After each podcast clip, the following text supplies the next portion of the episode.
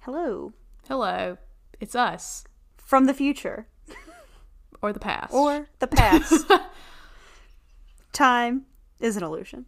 it is. Um, But this episode that you are about to listen to is from the past. it is indeed. It was from about I don't know, not quite a year ago, but close enough. Close enough. Um, we are re releasing this episode where we talk about witches. My favorite topic, one of them at least. Yeah. So we thought this was a real fun, spooky episode. Um, I'm not going to give away. I mean, if you're a true fan, you've probably already listened to this episode. This will be Yeah. a, a rerun, so to speak. Oh yeah, But uh, yeah, we hope you enjoy it. Um, this was, you know, when we were early into our podcasting. So you're a true fan, tell us what the differences are. mm-hmm. Tell us, spot the difference. Have we gone downhill? Have we progressed in any form? Or have we just become stagnant? Mm, I feel like the audio is probably better now, but you know, the genuine, heartfelt laughs that you're going to hear in this episode, those still remain. The friendship, still here. True. All right. Well, enjoy this episode. Goodbye. Bye. Are you recording now? this is gonna sound weird. Things are about to get weird. Just get to the murder. I realized they were trying to sell us an editing system. yeah, I wish you would have said. Actually, we are professional podcasters at this point, so this is how we podcast. Sixty-one cents. Haven't cashed out yet. We're gonna have to wait. We'll wait. We'll wait till we hit at least a full seventy cents before we cash out. then we can split it evenly. you can probably buy you buy you a piece of bubble gum if we can get at least a quarter out of it. This is a true. quarter and a, a five cent piece. You can go get a soda pop down at the at the stove. Down at the I wish at that rate I'm just going to fucking steal it. My mom told me that in the 80s they used to have nickel beer night and you could go to a like a bar and you could get like a little Dixie cup of beer for a nickel. People would people you would just get as many as you want. yeah, and people Like would a get Dixie cup isn't like a shot, like a bathroom mm, cup. I think like about this big. Like you know what I mean like like a Dixie cup like I think of like a little bit bigger than a shot. think So, about like a little bathroom cup that your grandma yes, used to have. Yes, like to to like use your mouthwash. Yeah. But yeah, she said that there was nickel beer night, and you could just get as many of those nickel beers as you wanted. People would be getting like stacks of them, and people would carry around with towers of these empty cups. She said people getting fucked up, and I said, "Wow, Sounds like something I want to do. sounds like how I'm trying to be." I'm trying to be like that. All right, we're recording. All right. I got I got all that on record. so your mom better hope she didn't do anything illegal at that nickel beer night. this was across the street from NC State, so that uh that bar is now closed. Right. Oh my god! If In- only. NC State in the 80s were the golden years of NC State. So, well, right now it's Corona ridden. oh my god, it's just like running. That you the air You just just see it. it's just thick with it. Ugh. You go by campus, you roll up your windows. Honestly, I drive by it every day, and I'm scared to go to any store, even in the remote vicinity. Well, um, this is a podcast called "This Is Gonna Sound Weird." I am Taylor. And I am Sydney, In this podcast, we discuss true crime, paranormal, spooky shit, um, just kind of weird things about my life and Taylor's life. about my life. Um, I okay.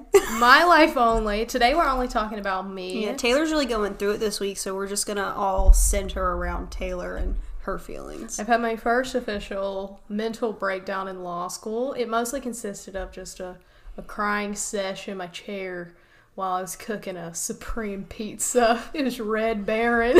Sprinkle a little extra feta on top, put a little bit of Red Parmesan. Uh, red pepper flakes. Yeah, and then I drank a sun drop as I ate it while me and Brandon watched Intervention. Lord. You know what I really like? I like hot sauce on my pizza. I don't do that. I really like the red. I've never tried the hot sauce. I should give it a shot. You should give it a shot. Brandon shot. does it. Sometimes he'll get jalapenos, banana peppers, hot sauce, and red pepper flakes all on the same pizza. That's, that's too much. That's too much. It but now the too much. jalapenos, I can get behind the jalapenos. I prefer a banana pepper on a pizza. Well, that's that's your prerogative. This is mine. Well, I'm also gonna say I almost cannot eat pizza anymore without pineapple on it. Well, you know I hate pineapple, so Mm, it's, it's actually very good. I've gotten now to where I need it almost if I'm gonna eat pizza. It just gives a little something sweet. yeah, that's a no for me, dog. But it's also just because I don't like pineapple in any form, except maybe a pina colada. That's about it. Nice. All right, so this week we are doing witches. Witches, bitches. So I can't remember. Did I go first last week or did you go first? I think I went first. Yes, I went first. All right, I'll believe you this time. Okay. Um, well, I'll get into mine. Uh, so mine is the Legend of the Bell Witch. Are you familiar? I am. I actually listened. Well, I'm like kind of familiar. I listened to a podcast about this bitch the other day, but I was like half listening, half not. So Similar to what you'll be doing now. You're just gonna half listen to what I'm saying. Probably more not listen than listen. all right, all right. Um, well, just the Legend of the Bell Witch. There's a lot of different like interpretations of the story because it's kind of a folklore. So Fake. Fake. well, well, it's a folklore. Um, Fake. all right. Well, Look, if Sydney crosses me one time tonight, we've already determined I'm gonna have to clock a bitch. all right. It's a fake lore. this is a story I just made up. But with that being said, my sources are Southern Living magazine, Random. Also used good housekeeping a few weeks ago. so- um, Wikipedia. Shocker. Uh, I think it's pronounced Utia or UTIA on YouTube.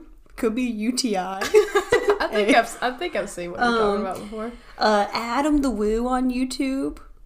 Never heard of him. Well, he also has another account called the Daily Woo. Are you familiar with that? No. All right.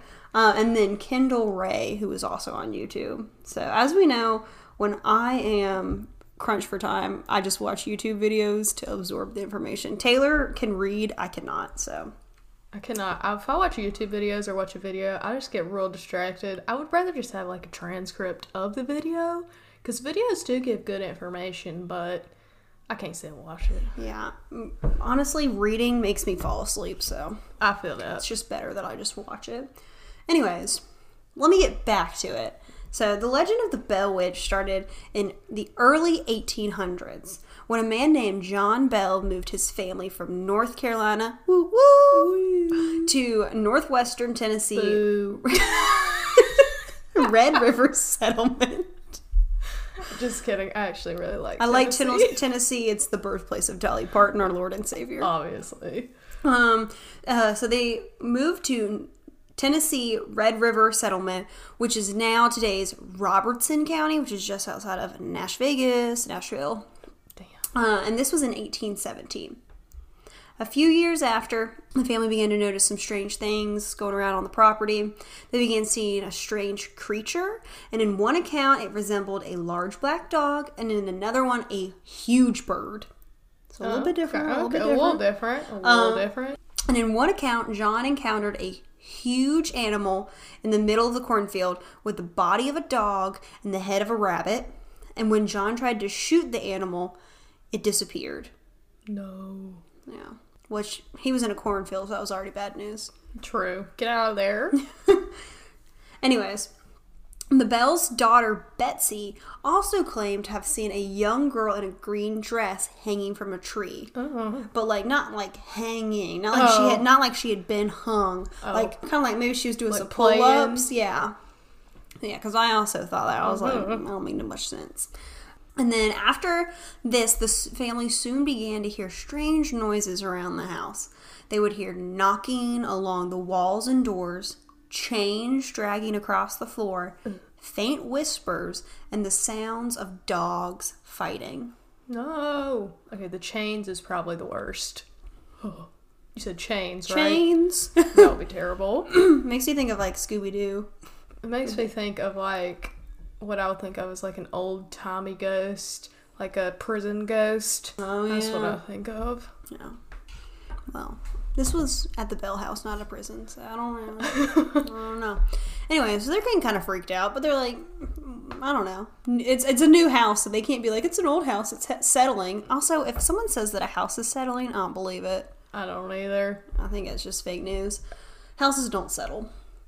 Anyways, the children then started to complain that in the middle of the night, their bedding would be ripped off of them as they slept, and some force was scratching and pulling their hair. So, like, the daughter Betsy woke up one night and she was just getting the shit beat out of her. She, like, could feel something kind of scratching at her face, and she would, like, try to pull the covers over her face, and then the next thing she knows, it's just like bitch slapping her left and right. No. So she, Betsy's really, she probably got it the worst out of all the children. Um, she'd been slapped while she was sleeping, pinched, and even stuck with a pin, which that really don't sound that bad, but I mean, it's probably, I mean, I don't. I don't think I would like it. I want, yeah, I would enjoy it. And then John's face, the uh, experienced a sort of partial paralysis, which you know makes me think of like when you have a stroke and like mm-hmm. half of it's kind of drooping, and his mouth was swelling really badly. Which I just sort of sound like that really does sound like he might have just had a stroke, but Who knows? Who knows? so the family was experiencing all this wild shit, but they decided to keep it a secret because they're like, hmm, we're gonna sound crazy, and so. Um, they tried to keep it a secret, but then it just became too much. So they uh, enlisted the friend, like a family friend named jo- James Johnson, and basically they were like, "Hey James, come on down, and we'll just pray over the house. You come over, we're just gonna, I guess, just pray it out, and try to like I don't know, cleanse the house." Was he a preacher? No, I think they were just really religious. Mm, I think they might should have got somebody with some more authority. Maybe well, this is Tennessee, so I don't know how should have got the bishop in there. But, um, but when James entered the house and spent the night, he then informed the family that there was, quote, a spirit just like in the Bible in the house. now, which one in the Bible? Wh- like, Which spirit? Yeah, I don't know. the Holy Spirit. Just a spirit. That's he. That, the, I told you he didn't know nut shit about the Bible. the information is from 1800, and you really think the record keeping was that good? I good? told y'all he didn't know nothing about the Bible. They needed somebody better, because then the other person can be like, "Well, we know it ain't the Holy Spirit. It is Somebody else, another another spirit. another one." a bad spirit. Uh, anyways, the Christmas spirit. so, uh, while in the house, James asked the spirit for its name, and it replied, Kate. And you're like, who the hell's Kate? Doesn't sound too menacing. it's Kate. Dun dun dun. Um, well, Kate was the name of a neighbor of the Bells. Um, So Kate Batts was her name, and her husband and her moved from North Carolina to Tennessee with the Bells. So they all like created this settlement together.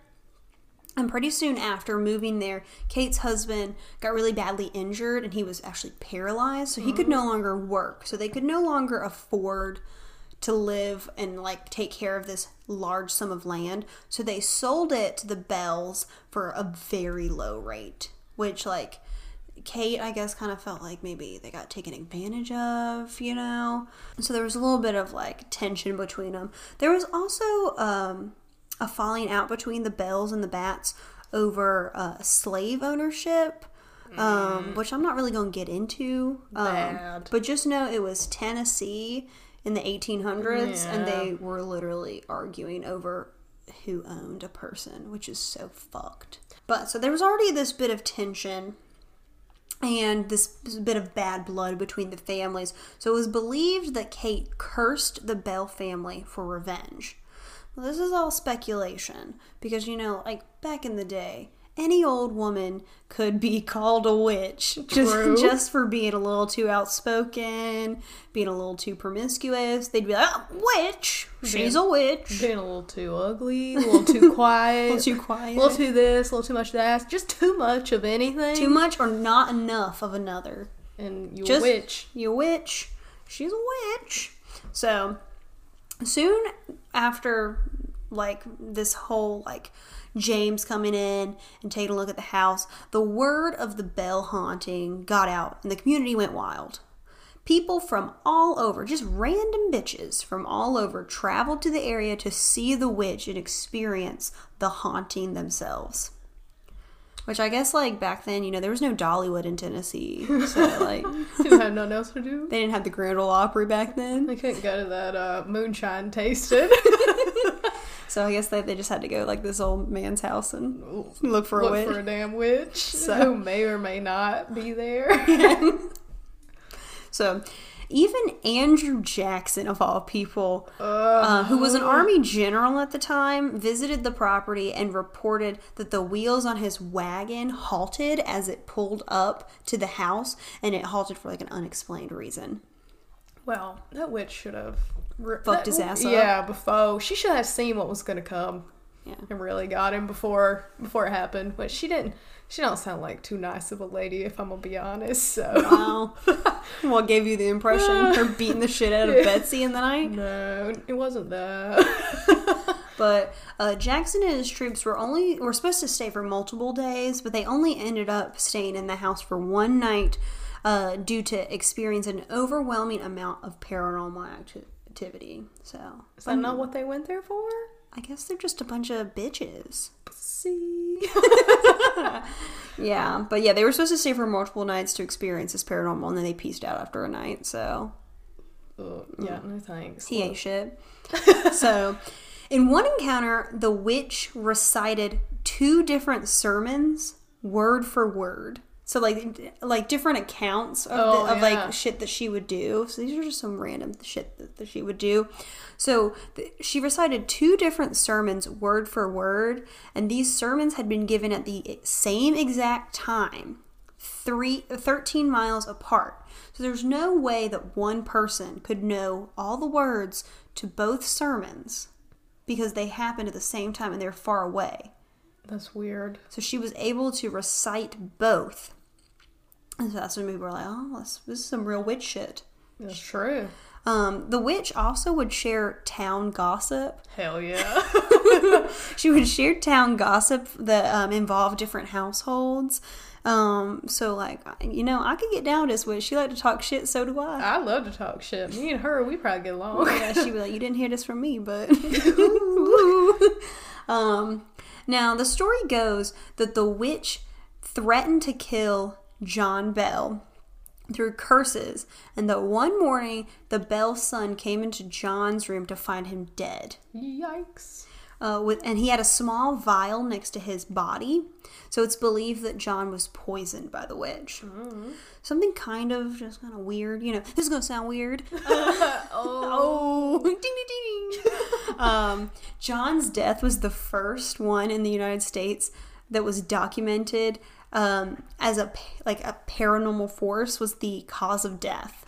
So like on his death certificate, it literally just said paranormal force. It didn't say poisoned.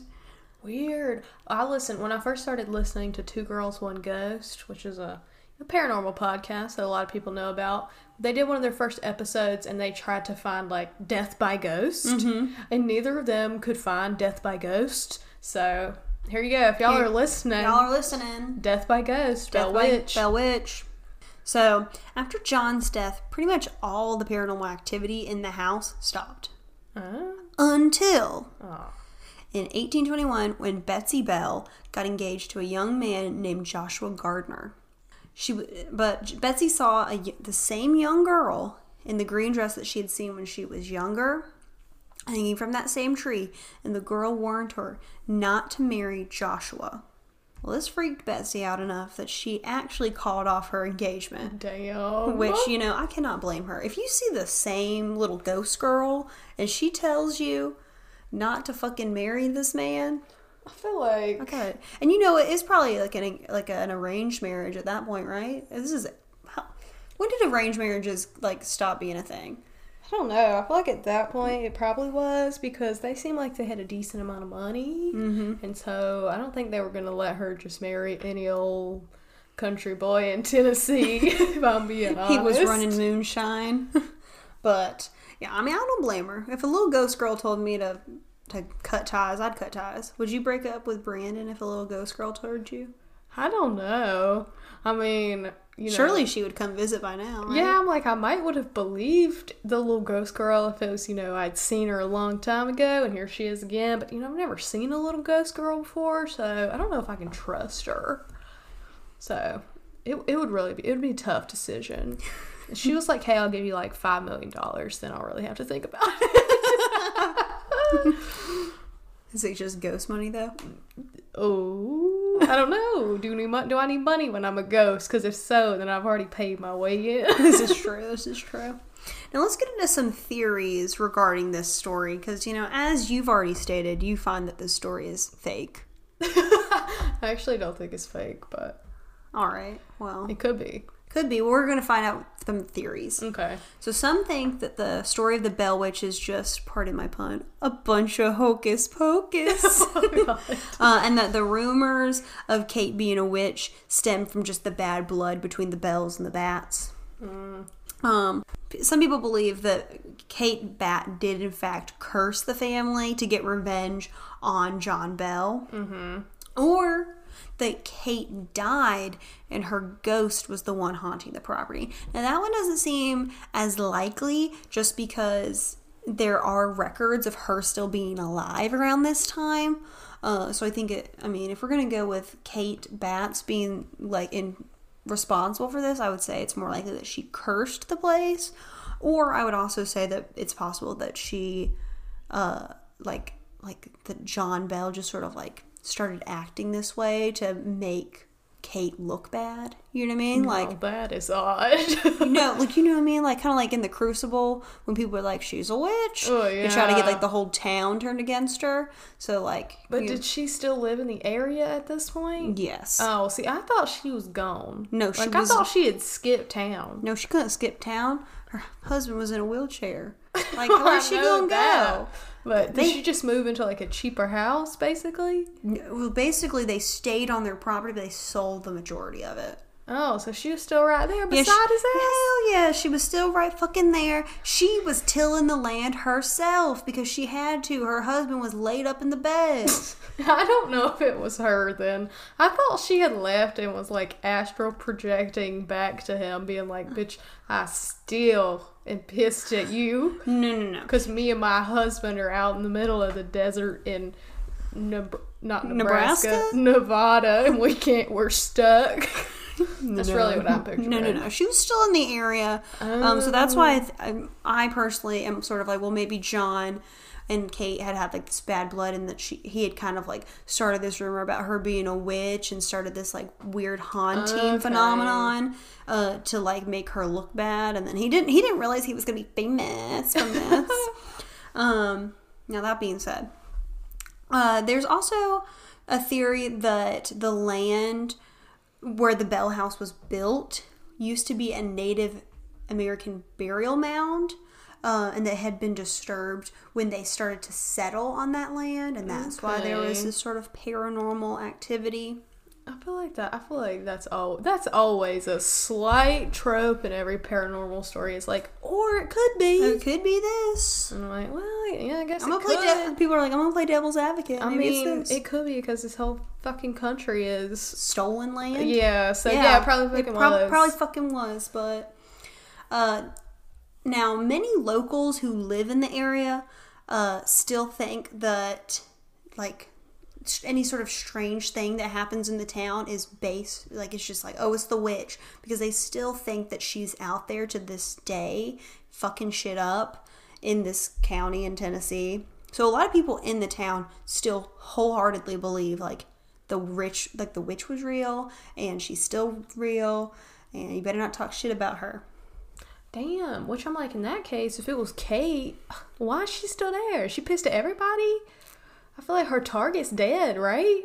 I mean, uh, there are still bells in that town, so maybe she just Oh. said fuck the whole family line and she got to stay there till they're all gone. Maybe she messed up on her curse. This is true. This is true. Gotta be real careful. Yes, to be careful.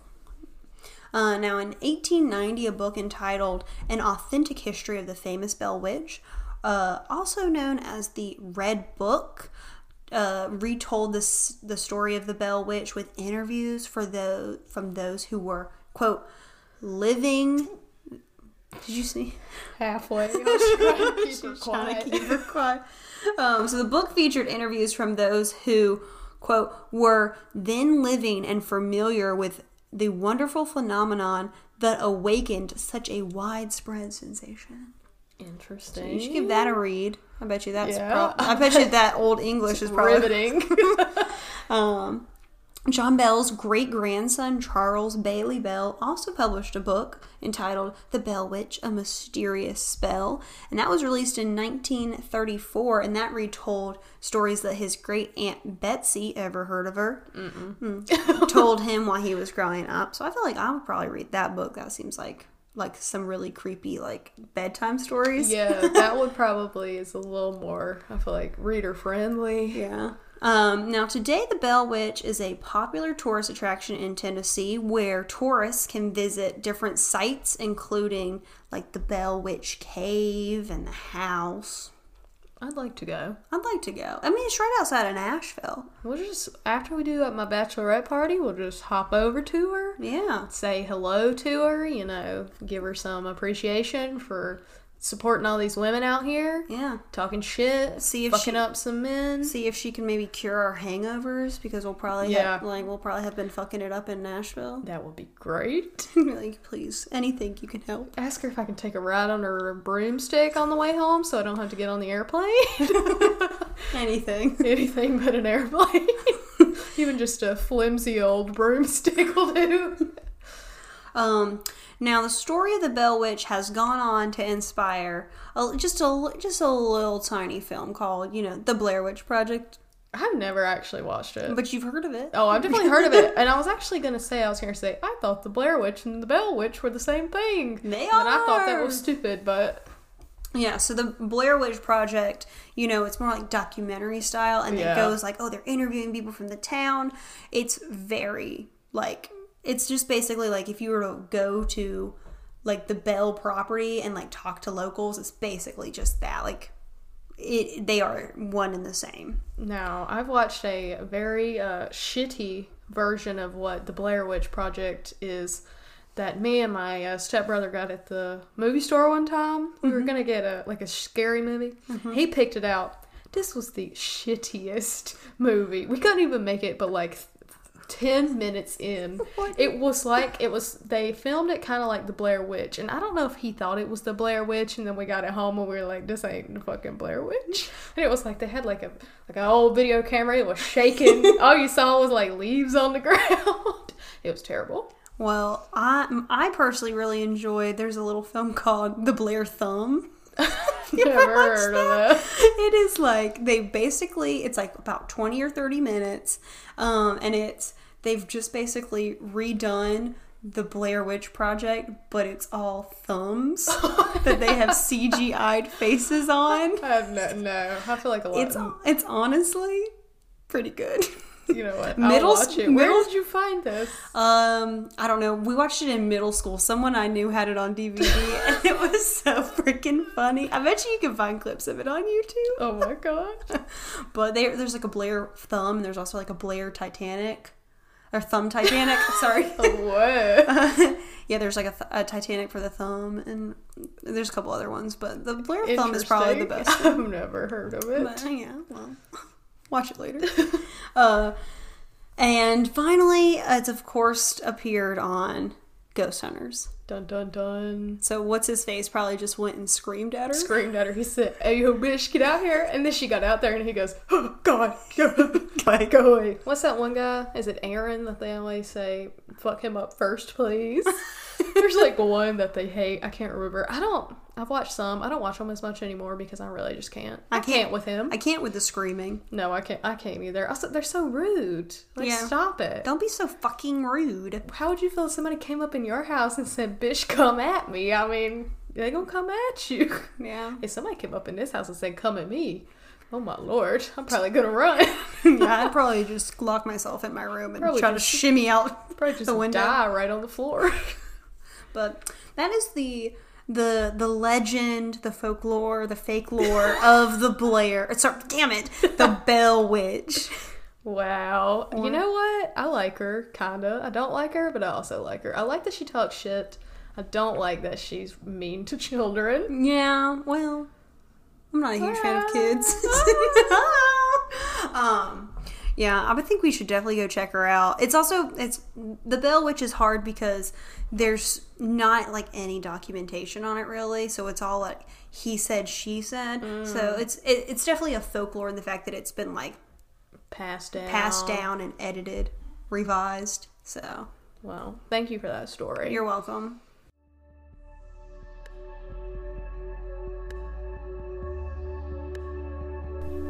Hey there, weirdos. I'm Sam, And I'm Alexis.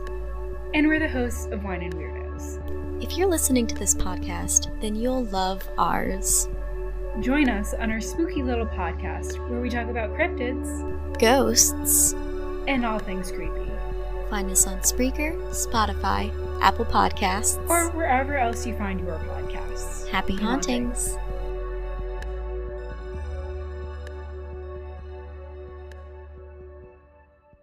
Are we ready for my story? Yeah, I like I like that I got my story done out of the way, so I can just like close my laptop and just like sit here. Well, you should sit here and take it. I'm gonna sit here and eat this bowl of candy that you provided me with. okay, well, I am doing. Wait for it, it's coming. The Salem witch trials. Never heard of it. Never heard of them? Never heard of them. Oh my god! You've Must- got to. There are these little. This is little known thing that happened up in in Massachusetts back in. I can't even remember. no, but obviously the Salem witch trials is my passion. Sydney knows this. I do know this. Um, but for those of you who don't know this, I literally like in high school I had to do like a senior thesis, which you know it's like a big ass long paper, and so I did mine on the Salem witch trials, and I went to a very like conservative high school, and everybody else was doing theirs on like why abortion's bad, like something not a position I stand for, but like that's where that's where we were at, and I was We were- like. we were really out there in the foothills of the yeah. mountains. I was I pretty much went to like a Catholic high school and I said, "Hey, what about witches? They're real." but my teacher wouldn't let me argue that, so I had to argue something else. Um anyways, so this is my passion project. This is not a 20-page long thesis, unfortunately. Thank God. Uh, so my sources mentalfloss.com, history.com, salem.org, allthat'sinteresting.com, smithsonianmag.com, and wikipedia.com. Sounds like a lot of sources. As I say, this sounds like this. I'm we're gonna be here a while. it sounds like Don't a, click away. It sounds like a lot, but some of them I just got like a few things, like the salem.org. That was more just like that's like the town website kind of. So I just went on there to get you know a couple little Mm-hmm. Like fun the facts. tourism website. Yeah. So, context, origins. I'm gonna give you a little bit of a little bit of backstory about what you know witch trials in general. Okay. So, as early as the 14th century in Europe, belief in the supernatural and in the the devil's like practice of giving certain people powers to hurt other people in exchange for them being loyal to the devil. So basically, witches. A lot of people in Europe were scared of this. And so when America got colonized, all these ideas came over on the boat, the Mayflower. and The they- Nina. the Santa Maria. but you in the bottom while we eating sang. No, we're drinking sangria. sangria got a little, She a little thick. uh, but so when all these ideas came to America, they started spreading because I mean it's Europeans in America. It's Mm-hmm. not like a new breed of people popped out once we got here. um, and so in newly colonized America, especially in Salem, uh, which is in Massachusetts, if y'all didn't know, uh, the life was pretty harsh. And they were really religious. So in Salem, they were Puritans. And at this time, the Puritans believed some pretty strict stuff. I don't know what they believe now. I don't know if they're still around. So I don't want to speak to Puritans these days. But back then, um, they had some real strict ideas. So the God was a judgmental God that punished, you know, fire and brimstone. If you do anything wrong, you're going to fucking hell. Uh, but you did get rewarded for being good. I, don't, I don't know what the reward was, so I guess you get Hey, to well- spend eternity in heaven. Um, okay. They also believed in predestination, though. So Mm-hmm. even if you're good, you may not make it into heaven. Like, you know, predestination is where God, when you pop out, God says, You're going to heaven, you're not, you are, you're not, no matter what you do in this life. So, really couldn't say. And they also believe that humans are innate, innately sinful. So, Wow. it just ain't good. It's a tall order. Yeah. So honestly, though, if like if you think you're not gonna go to heaven, then I guess you can just fuck it up while you're here. Hell yeah. If you ain't predestined, I mean, I mean, go I, for I mean, it. it's like colonial times, so like, really, can you fuck it up? probably. I mean, I mean, you could kill somebody. I mean, all I'm thinking is like they're just like churning butter.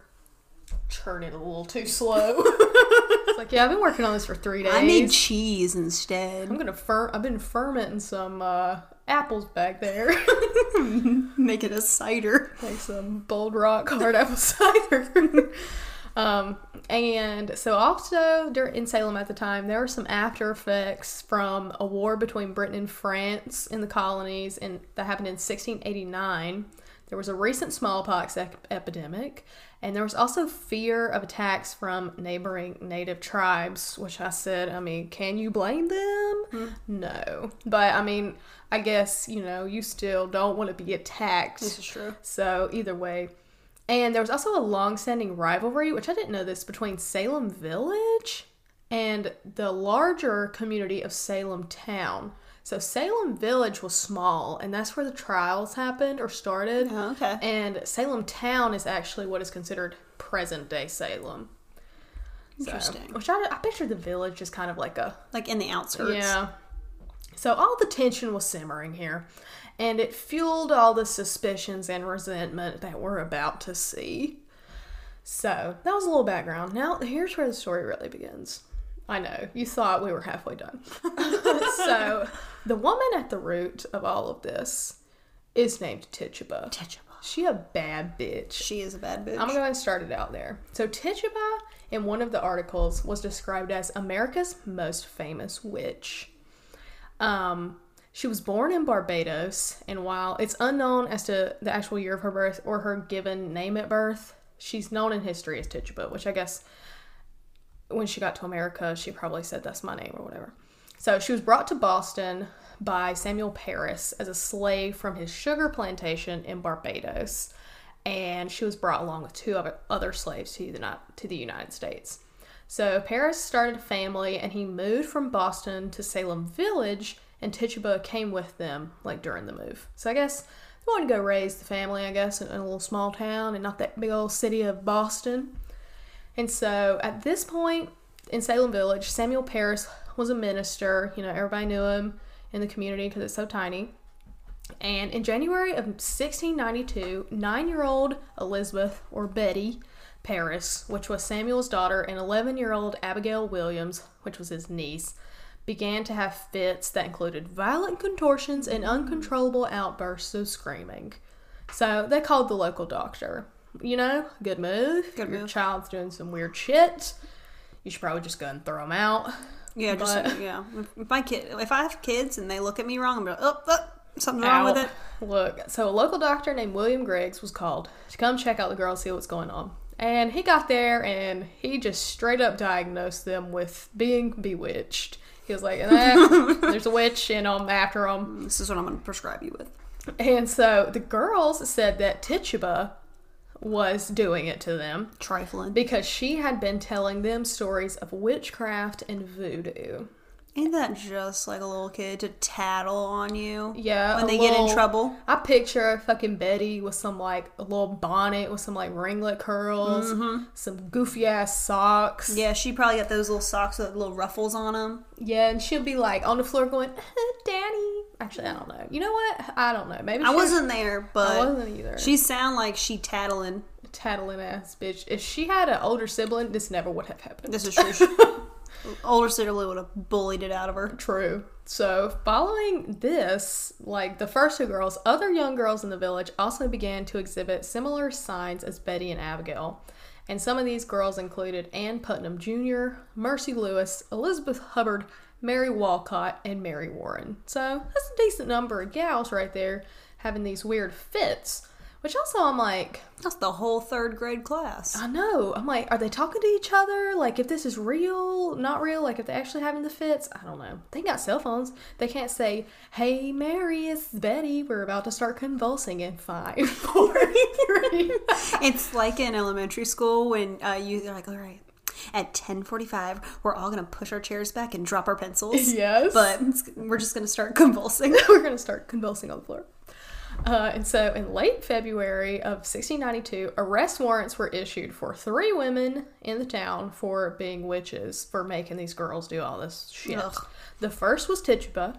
The second was a homeless woman named Sarah Good, and the third was a poor elderly woman named Sarah Osborne. And they were arrested on the accusations by the girls that they were witches.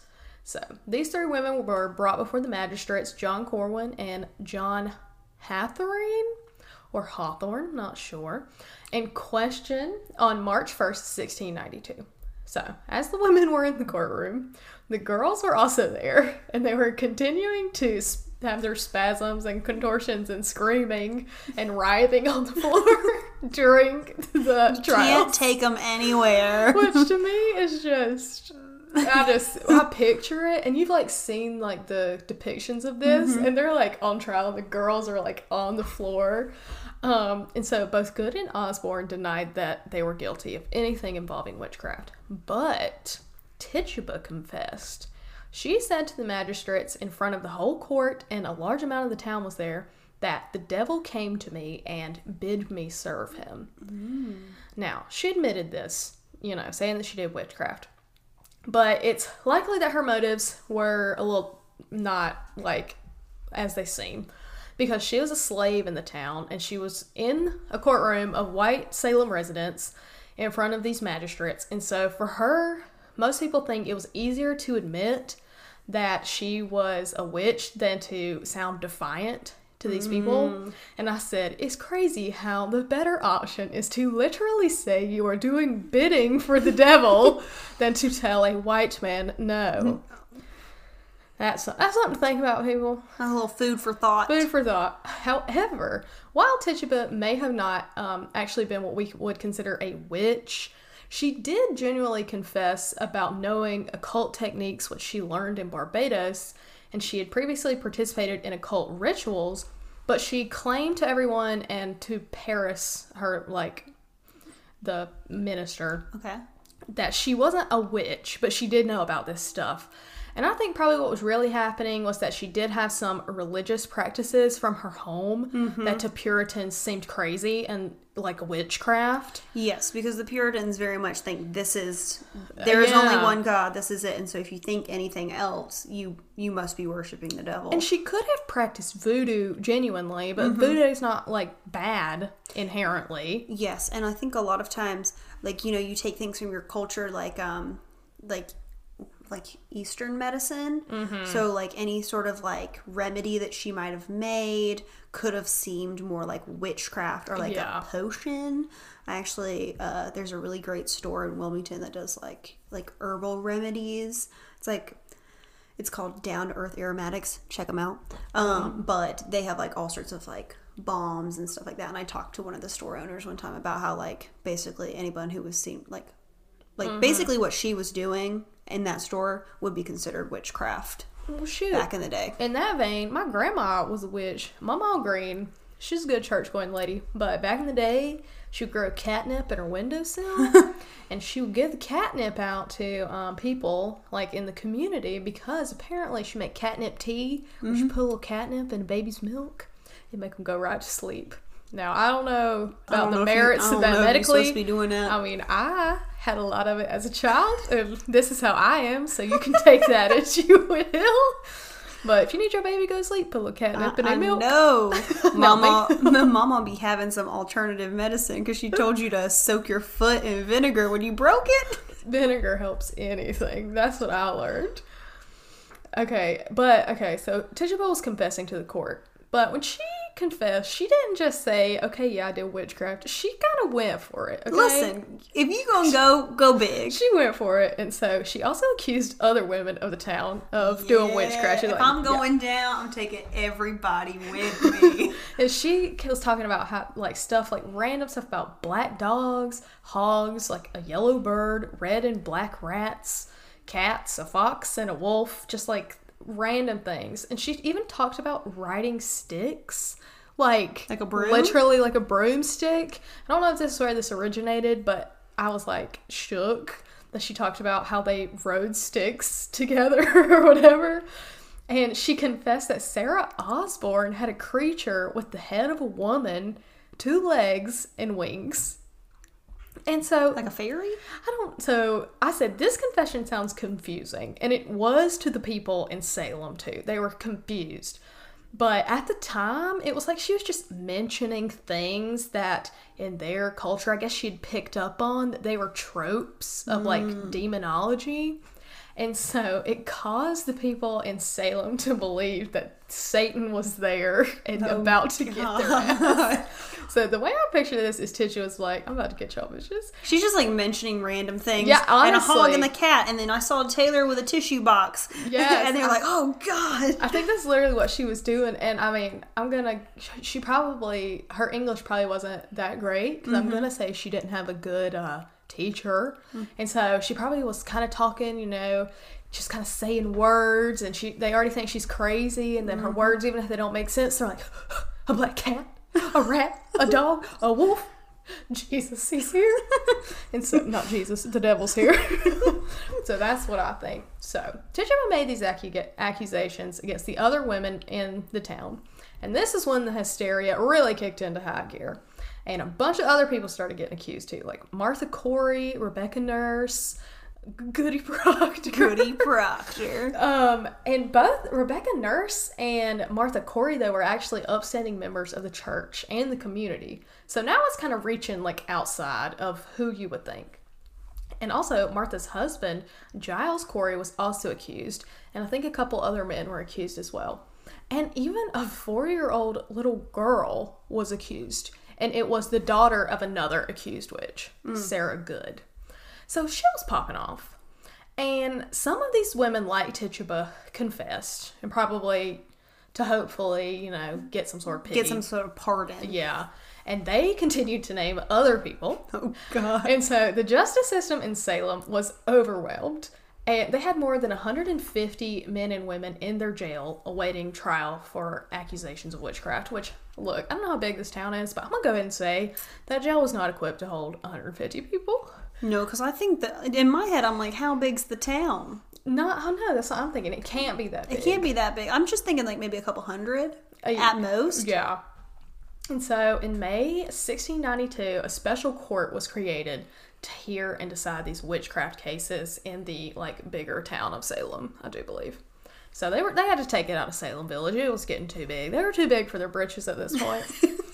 and so the court handed down its first conviction against Bridget Bishop on June 2nd, and she was hanged eight days later um, on what would become known as Gallows Hill in Salem Town. Been to Gallows Hill. I've also been to the Salem Witch Museum twice. I'll, get, I'll tell you a little bit about it. It's interesting at the end. Um, in total, 25 people were killed as a result of the trials. 19 of them were executed by hanging on Proctor's Ledge. Five died in jail. And Giles Corey was pressed to death when he refused to stand trial. More weight. Yes, in the okay, well I'll tell you now. So in the well, if you go to the museum, they you go into this like room and they've got these like animatronics in there. It's like a big square room and they've got like different scenes from the witch trial, so like turn on a light. And it mm. gets to the Giles Corey part and they've got it like look like him being pressed to death and you'll be in there and it's real creepy and dark and he'll be like more weight. And then he'll put a few more on and then he'll go more weight. I've seen it twice so i've really got it down It's like I, it's like I'm there. yeah i would go again. The first time i went i was in middle school and so the boys in middle school started laughing. It was funny. Oh but um and it's okay. This part isn't funny.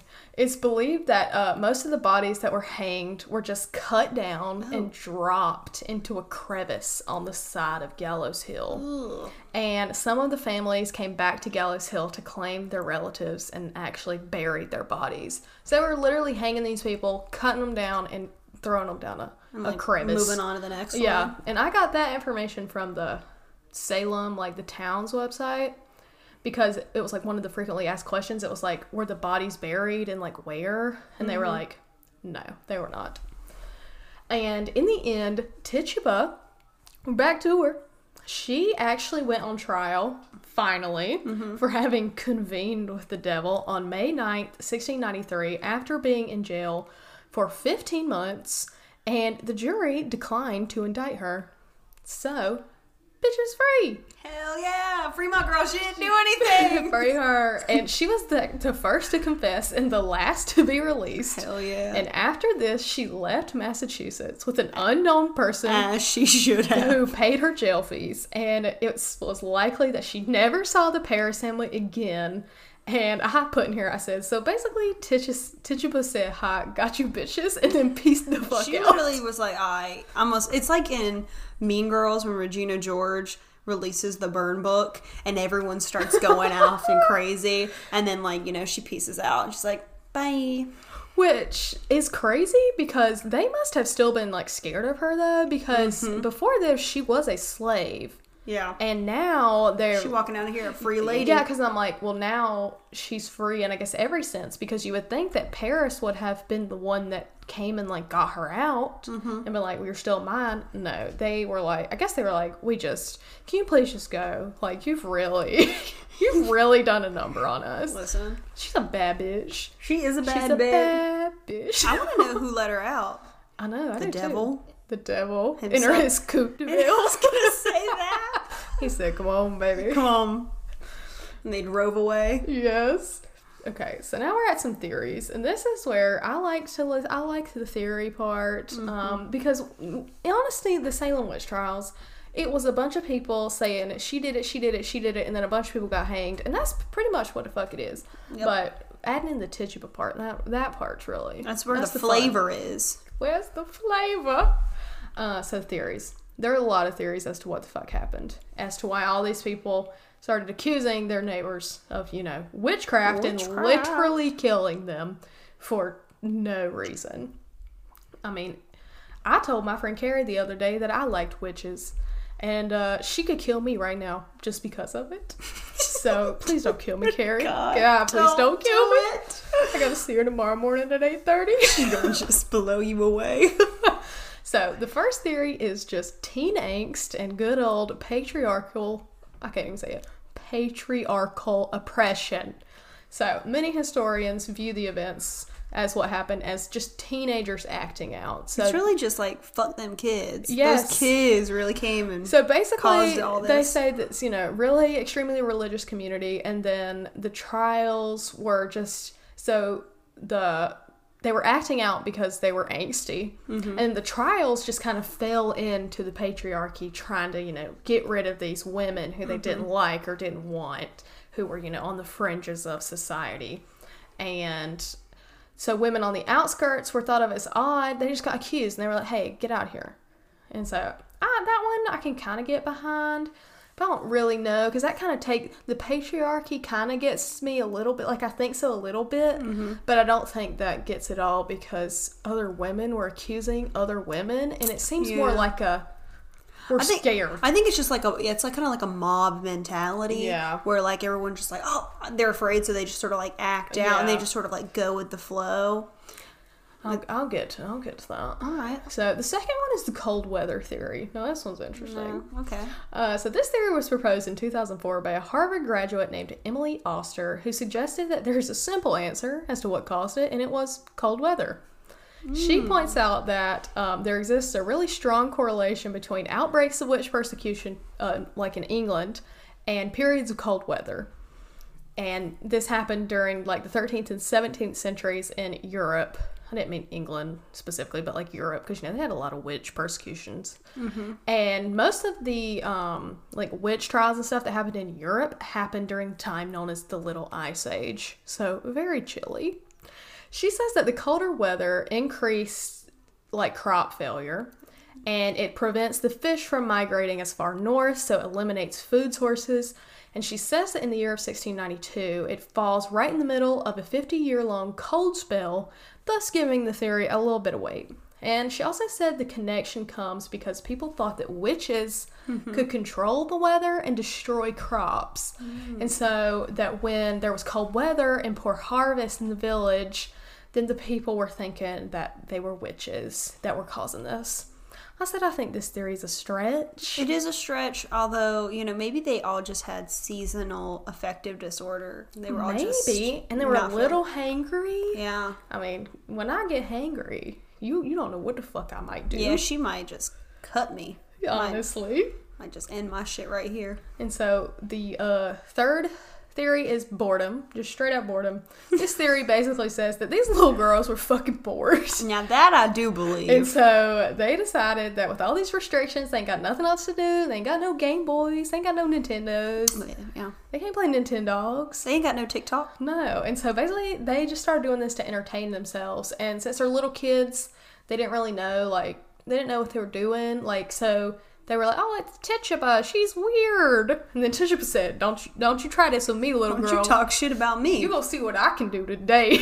and so, which I said, I think this theory could work as like the starting point, like the yeah, like the match, but like yeah, it wasn't the end. Now, the fourth theory, and one of my personal faves, which is interesting, is ergot poisoning. Have you ever heard of this one? maybe.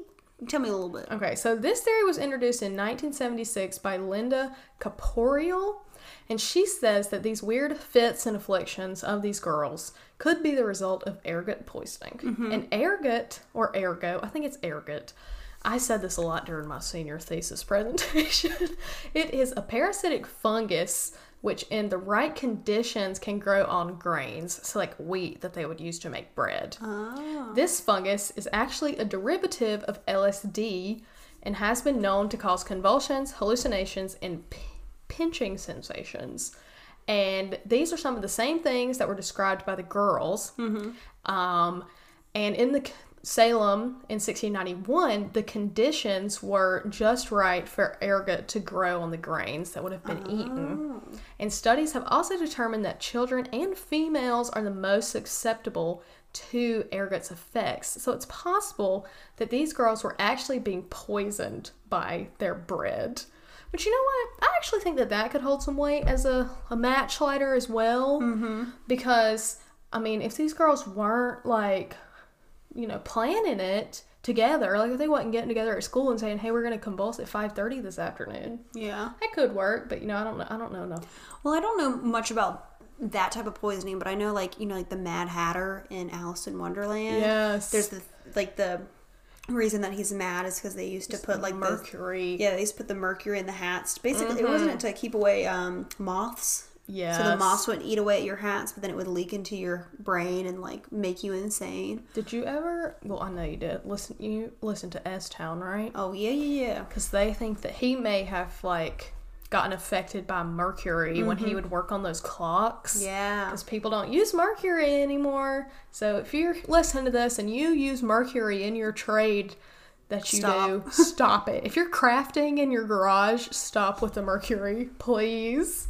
There's a reason they don't sell it at Michael's craft store. know, the only way you should have mercury is if it is in those little thermometers. Is that The even red is, is that even still like mercury? I don't know. I don't think they make it put they mercury in that anymore. I thought so. When I was little, I, I think it, so. I think they used to. I don't think they do it anymore. Look, just don't buy a thermometer. Just never know what temperature it is. You have a cell phone for that. God. I don't think that's. Yeah, like a temperature you put outside. No, I, I thought you meant for like taking your temperature. Oh no, I was gonna say- those too. I was gonna say, well, pretty much anywhere you go now, they're just gonna scan your forehead. So I, I constantly know what my temperature is. When I was little, our thermometer at home was a one with the little red line, Mm. a glass one, and I could never read it, so I'd always have to get my mom to read it. No. I gotta Well, you need a digital thermometer, okay? Because you, the difference between 101 fever and 102 fever could really be a difference. But on those old timey glass ones, you can't fucking tell. Also, tell. I never know how long to keep it under my tongue, so I really need the beep beep beep beep I know. to tell me. Okay, so my fifth and last theory that I think is the most convincing um, is how all this shit happened was mass hysteria. This was my argument for my senior thesis. Mass hysteria. so mass hysteria is basically the rapid spread of conversion disorder, which is a condition involving the appearance of bodily complaints for which there is no organic basis. In such episodes, psychological distress is converted or channeled into physical symptoms. So, many scholars believe that the primary cause of these bewitched girls was caused by mass hysteria. So, basically, the stress in their life and the dangerousness of the new place, you know, all of it coupled together with the strict religious beliefs led to enough stress in these girls to actually start producing physical symptoms. And then this hysteria turned into like a collective delusion among the mm. people in the village that Satan and witches were coming and taking over and trying to harm them. And this theory is con- theory. This theory is considered as like one of the best ones, and it cannot be easily discounted because it's pretty rational and it's likely based on the facts. So like girls had shit happening because they're either angsty or bored or all of the above, and then the town falls in line with them and they're like, Y'all right, we are stressed. This is crazy.